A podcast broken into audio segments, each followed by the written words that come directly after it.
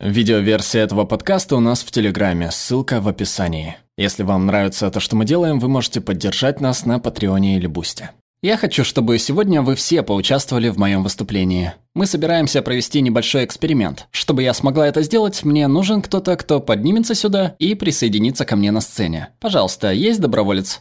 Только не бегите все сразу. Поднимайтесь и присоединяйтесь к нам с Тедом. Мы можем выпить чашечку чая вместе. Кто-нибудь хочет? Ну, давайте же. Пожалуйста, поднимайтесь, кто хочет. Я не буду никого выбирать. Кто-то должен сам выйти. Там есть люди, которые помогут вам подняться на сцену. О, вот кто-то решился. Там несколько препятствий, я вижу. Но я обещаю, это стоит того, бедняжка. Отлично, спасибо. Как вас зовут? Иэн. Иэн, спасибо вам большое. У меня кое-что есть для вас. Вы только что выиграли 20 фунтов. Ну вот, спасибо вам большое. Возвращайтесь на место и присаживайтесь. Аплодисменты, пожалуйста. У меня к вам есть вопросы. Почему вы не захотели выйти? Что удержало вас от того, чтобы подняться на сцену? Мне кажется, что одна из этих причин. Страх. Страх оказаться здесь перед тысячей человек. Это чертовски страшно. Может, это страх неизвестности? Ведь у вас не было ни малейшего понятия, о чем я собиралась вас попросить. Возможно, вы думали, она может попросить меня сделать то, чего я не умею, и я буду выглядеть тупицей. Или, может, причина в мебели, которая мешает проходу. В этом зале много мебели. Может, вы сидите в конце зала и думаете, «Я сижу далеко, тут темно, на моем пути столько столов. Скорее всего, я споткнусь и буду выглядеть глупо. Я не буду этого делать, это сложно. Пусть кто-нибудь другой сделает это за меня. А может быть, у вас не хватило мотивации. Возможно, вам было просто лень сдвинуться с места и подняться сюда. Неважно, какова причина, ваше решение зародилось здесь, в вашей голове. И в тот момент, когда я спросила «пожалуйста, есть доброволец?», Мысли начали переполнять вашу голову. Какой-то голосок в вашей голове начал беседовать с вами, и, вероятно, кому-то из вас он сказал «О боже, что эта девушка хочет от нас? Я не хочу туда подниматься. Пожалуйста, не заставляй нас делать что-то глупое». А другим людям, другим людям, сидящим перед вами, что-то вроде «Ох, я не хочу этого делать». Надо смотреть в сторону, избегать зрительного контакта, и тогда она меня не выберет. В тот момент, когда я сказала «пожалуйста, есть доброволец», на некоторых из вас нахлынули страх, сомнения и беспокойство из-за мысли, что нужно подняться на сцену, подняться сюда и стоять перед большой аудиторией. А у тех из вас, кто вызвался быть добровольцем, мысли были совершенно другими. Наверное, вы думали что-то типа «она хочет, чтобы кто-то поднялся». Интересно, что мы будем делать? Это увлекательно, я готов. Может, кто-то из вас подумал «ох, как неловко, что никто не хочет выходить». Тогда я поднимусь туда и сделаю это. Но те из вас, кто не решился стать добровольцем, упустили шанс выиграть 20 фунтов стерлингов.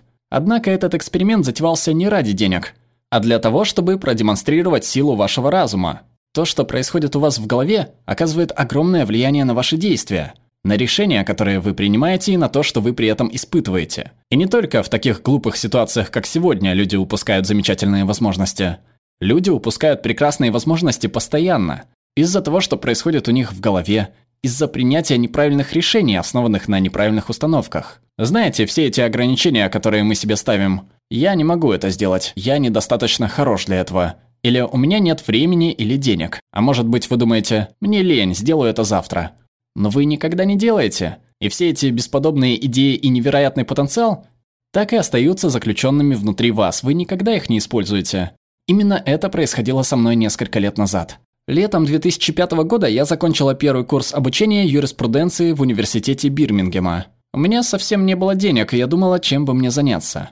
Я начала искать работу и не нашла абсолютно ничего интересного. Я продолжала искать другие возможности и, наконец, нашла то, что нужно. Появилась идея запустить свой бизнес по разблокировке мобильных телефонов. Идея состояла в том, что если у вас есть мобильный телефон, подключенный к определенной сети, и, скажем, вы хотите поехать в Австралию и купить там австралийскую симку, то вы можете зайти на сайт и разблокировать свой телефон. Однако было несколько серьезных проблем. Во-первых, я мало что знала о мобильных телефонах, кроме того, что они могут звонить и отправлять смс, не говоря уже о разблокировке телефонов. И я не представляла, как построить онлайн-бизнес. Другим вариантом было продавать сладости в цирк Дюсалей. У меня был выбор – продавать конфеты в цирке или начать свой бизнес. Я решила начать свой бизнес, это казалось более увлекательным. Я взялась за это и очень быстро осознала, что когда не имеешь понятия, что делать, ты можешь только просить о помощи. Так я и сделала. Я попросила помощи, и через несколько недель я создала, пожалуй, худший в мире сайт.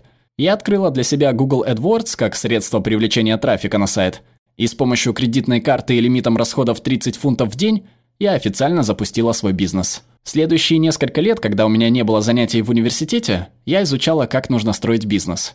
Читала книги, слушала аудиопрограммы и на последнем курсе пошла в вечернюю школу, чтобы изучить веб-программирование. Я закончила обучение в 2007 году, получив прекрасное образование и имея стремительно развивающийся бизнес. Я решила, что быть предпринимателем куда интереснее, чем юристом. Я установила себе высокую планку, я приняла решение построить и вывести на международный уровень успешный международный бизнес. Мы нашли нового партнера в Америке. Он мог разблокировать практически любой телефон на Земле. Мы переделали сайт и увеличили команду. Мы преуспели в онлайн-маркетинге, и через несколько лет у нас на сайте было более 100 тысяч посетителей каждый месяц. Мы продавали тысячи и тысячи кодов ежемесячно. И я достигла своей цели построить успешный международный бизнес. Но была одна большая проблема. Я не была счастлива. Я занималась бизнесом в основном из дома. В квартире, где я жила, вторая спальня превратилась в офис. Я чувствовала себя совершенно одинокой, полностью изолированной и потерянной. Думаю, это испытывают многие люди, но немногие об этом говорят. И я расклеилась. Я начала все подвергать сомнению и задаваться вопросами. Что я делаю? Какой в этом смысл? Чем больше я об этом думала, тем более растерянной я себя чувствовала. Чем более растерянной я была, тем больше негативных мыслей приходило мне в голову. И тем больше я во всем сомневалась, беспокоилась и задавалась вопросами. Проходили месяцы, а я становилась все более и более мрачной и настроенной на поражение. Та позитивная деятельная оптимистка, которой я была раньше, просто исчезла. Я стала очень пассивной и склонной к самосаботажу. Если у меня появлялись идеи, я их нещадно критиковала и отговаривала саму себя. Наступил 2010 год, а я была в полном отчаянии. Я собрала чемодан и отправилась путешествовать по Австралии, надеясь на озарение. Три месяца я путешествовала по Австралии, но озарение так и не случилось. Я спрашивала себя, что же мне делать? Я вернулась в Великобританию еще более несчастной, чем была, ведь все мои проблемы все еще дожидались меня, и погода была отвратительная. Я раздумывала, что мне делать.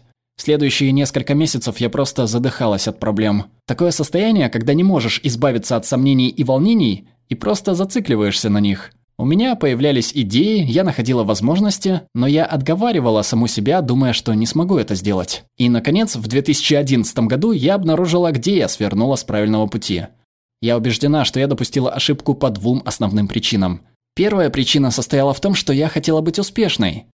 И, честно говоря, кто в этом зале не хочет быть успешным? Но разблокировка телефонов вовсе не была моей мечтой. В то время я читала книгу Майкла Гербера под названием «The E-Myth». В этой книге была глава, посвященная основным целям. Майкл Гербер пишет «Представьте, что вы входите в комнату. В комнате сидят ваши друзья и семья. Вы проходите в центр комнаты и видите ящик. Когда вы проходите еще немного вперед, вы осознаете, что в этом ящике вы. Это ваши похороны. И он спрашивает, что бы вы хотели, чтобы люди говорили о том, какой жизнью вы жили, о том, каким человеком вы были, и о том, чего вы добились. И я поняла, что не знаю. Ничего удивительного, что я чувствовала себя сбившейся с пути. Я никогда и не была на верном пути. Вторая причина, по которой все пошло наперекосяк, это то, что происходило здесь, в моей голове. Все эти сомнения, опасения и ограничивающие убеждения. Я нашла цитату Энтони Робинса. «Твой выбор определяет твою судьбу. Выбирай сейчас. Выбирай правильно». И я поняла, что только я несу ответственность за то, что я несчастна. Я была ответственна за то, что погрязла в рутине. Оглядываясь на свою жизнь, я вспоминаю, что каждый день просыпалась и сосредотачивалась на своих проблемах. Каждый день я полностью концентрировалась на всех этих негативных мыслях, сомнениях и беспокойстве. Я отвергала все идеи, которые приходили мне в голову. Я отговаривала себя от того, чтобы хоть что-то делать. Я поняла, что если я хочу жить прекрасной жизнью и достигать замечательных целей, а я действительно хотела – то я должна сделать так, чтобы мое сознание было со мной на одной волне. Я осознала, что мне нужно определиться, чего именно я хочу достичь. Почему я хочу этого достичь? Почему для меня это имеет значение? Мне нужно было осознать, каким человеком я хочу стать, чтобы это случилось. Потом мне нужно было запрограммировать свое сознание, чтобы это произошло. Мне нужно было настроить свой разум на успех. И это было именно то, к чему я пришла и чем я занялась. Миссия «Успех» стартовала. Я начала с того, что задумалась, а чего на самом деле я хочу. Я посмотрела на свою жизнь и подумала, мне нравится быть предпринимателем, мне нравится придумывать новые идеи и воплощать их в жизнь. Я посмотрела на свои проблемы и подумала, как предприниматель я чувствую себя одинокой и потерянной. Затем я взглянула на проблемы под другим углом. Вместо того, чтобы грустить, я спросила себя, что я могу сделать? Наверное, есть и другие люди в такой же ситуации, как я. Мне пришла в голову идея создать ассоциацию женщин-предпринимателей, и это звучало весьма официально. Я занималась этим, и у меня появилась грандиозная идея создать международную сеть, состоящую из тысяч женщин со всех уголков мира, помогать им найти вдохновение и объединять их, а также помогать им строить успешный бизнес. Но я не знала, как за это взяться. Тогда я решила, мне нужно настроить свое сознание на то, чтобы это случилось. И так я сознательно начала отслеживать то, о чем я думала каждый день. И как только я ловила себя на мыслях вроде «Кэрри, кто зайдет на этот сайт? Кто ты такая, чтобы давать кому-то советы?» Это полная ерунда и дурацкая идея, ты никогда не сможешь это сделать. Как только я ловила себя на таких мыслях, я сама себя останавливала. Я поняла, что могу контролировать собственные мысли, вместо того, чтобы позволять им контролировать меня. Я знала, что могу перестать думать о подобных негативных вещах. И я перестала. Я избавилась от всех негативных, ненужных, раздражающих мыслей, я заставила их умолкнуть. Я заменила их позитивными мыслями, которые давали мне силу, мыслями, которые помогали мне двигаться вперед к своей цели.